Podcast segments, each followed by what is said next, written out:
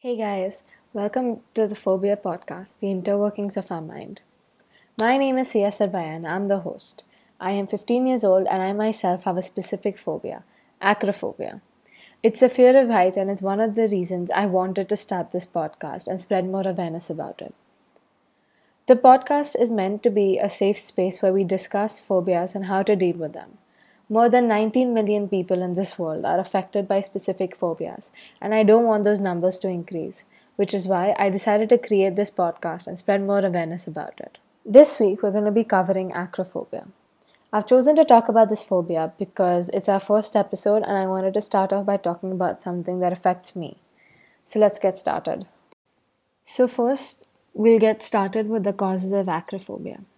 Acrophobia sometimes develops in response to a traumatic experience involving heights, like falling from somewhere high, watching someone else fall from a high place, or having a panic attack or a negative experience or memory while at a high place. Phobias can overall develop without an obvious or known cause. In these cases, it's generally genetic or environmental factors at play. For example, you are more likely to have acrophobia, someone in your family does or also if you learn to fear heights from watching the behavior of your caregivers as a child. So, if you were to have someone very close to you when you were younger who being scared of heights and you saw them being reluctant to go to high places, there's a good chance you will develop acrophobia or have or be on the verge of developing acrophobia. So, there is something called evolved navigation theory, and it might be able to explain why some people develop acrophobia.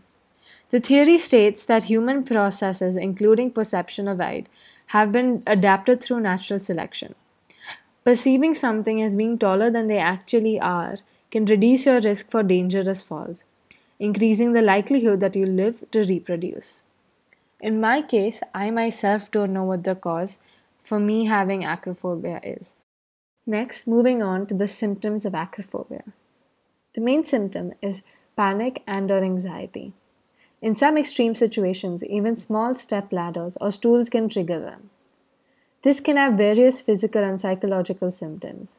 Some physical symptoms will include increased sweating, feelings of tightness or pain in the chest, and an increased heart rate when you encounter your fear.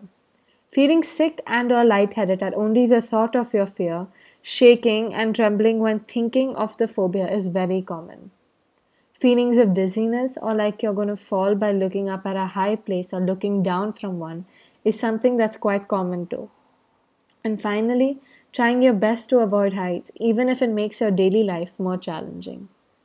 Some psychological symptoms include panicking when seeing high places or thinking about having to go up to high places, having an extreme fear and constant worry of getting trapped somewhere high up, experiencing major anxiety and fear when you need to climb stairs, look looking out of a window or drive or driving along an overpass.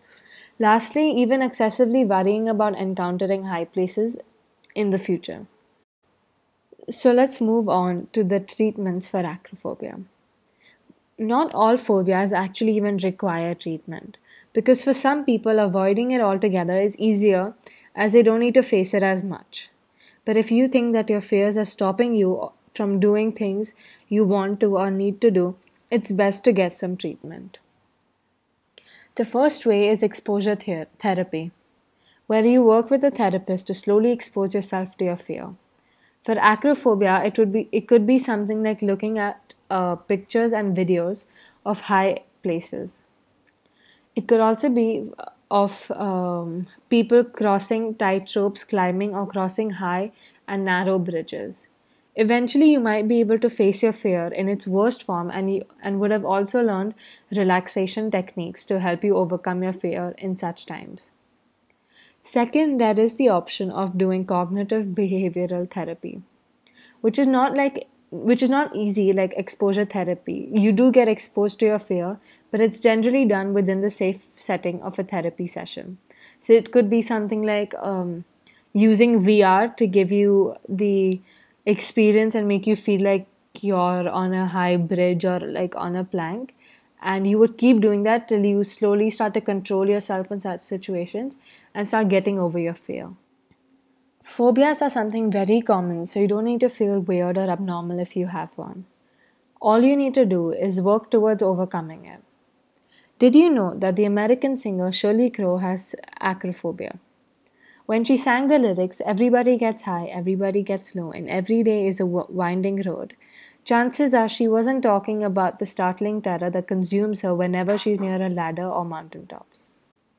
Here's a fun fact about acrophobia twice as many women as men have acrophobia. Okay, so this is all for this week. Thank you so much for joining me to discuss acrophobia. Hope you learned something new and or something helpful. Do like, share and it would be great if you could subscribe too. I will be back next week with another phobia to discuss. Feel free to get in touch with me uh, with questions or personal stories via Instagram at the.phobia.podcast. You can also email me at sia.sarvaya at oberoi-is.net. Thank you so much and see you next week.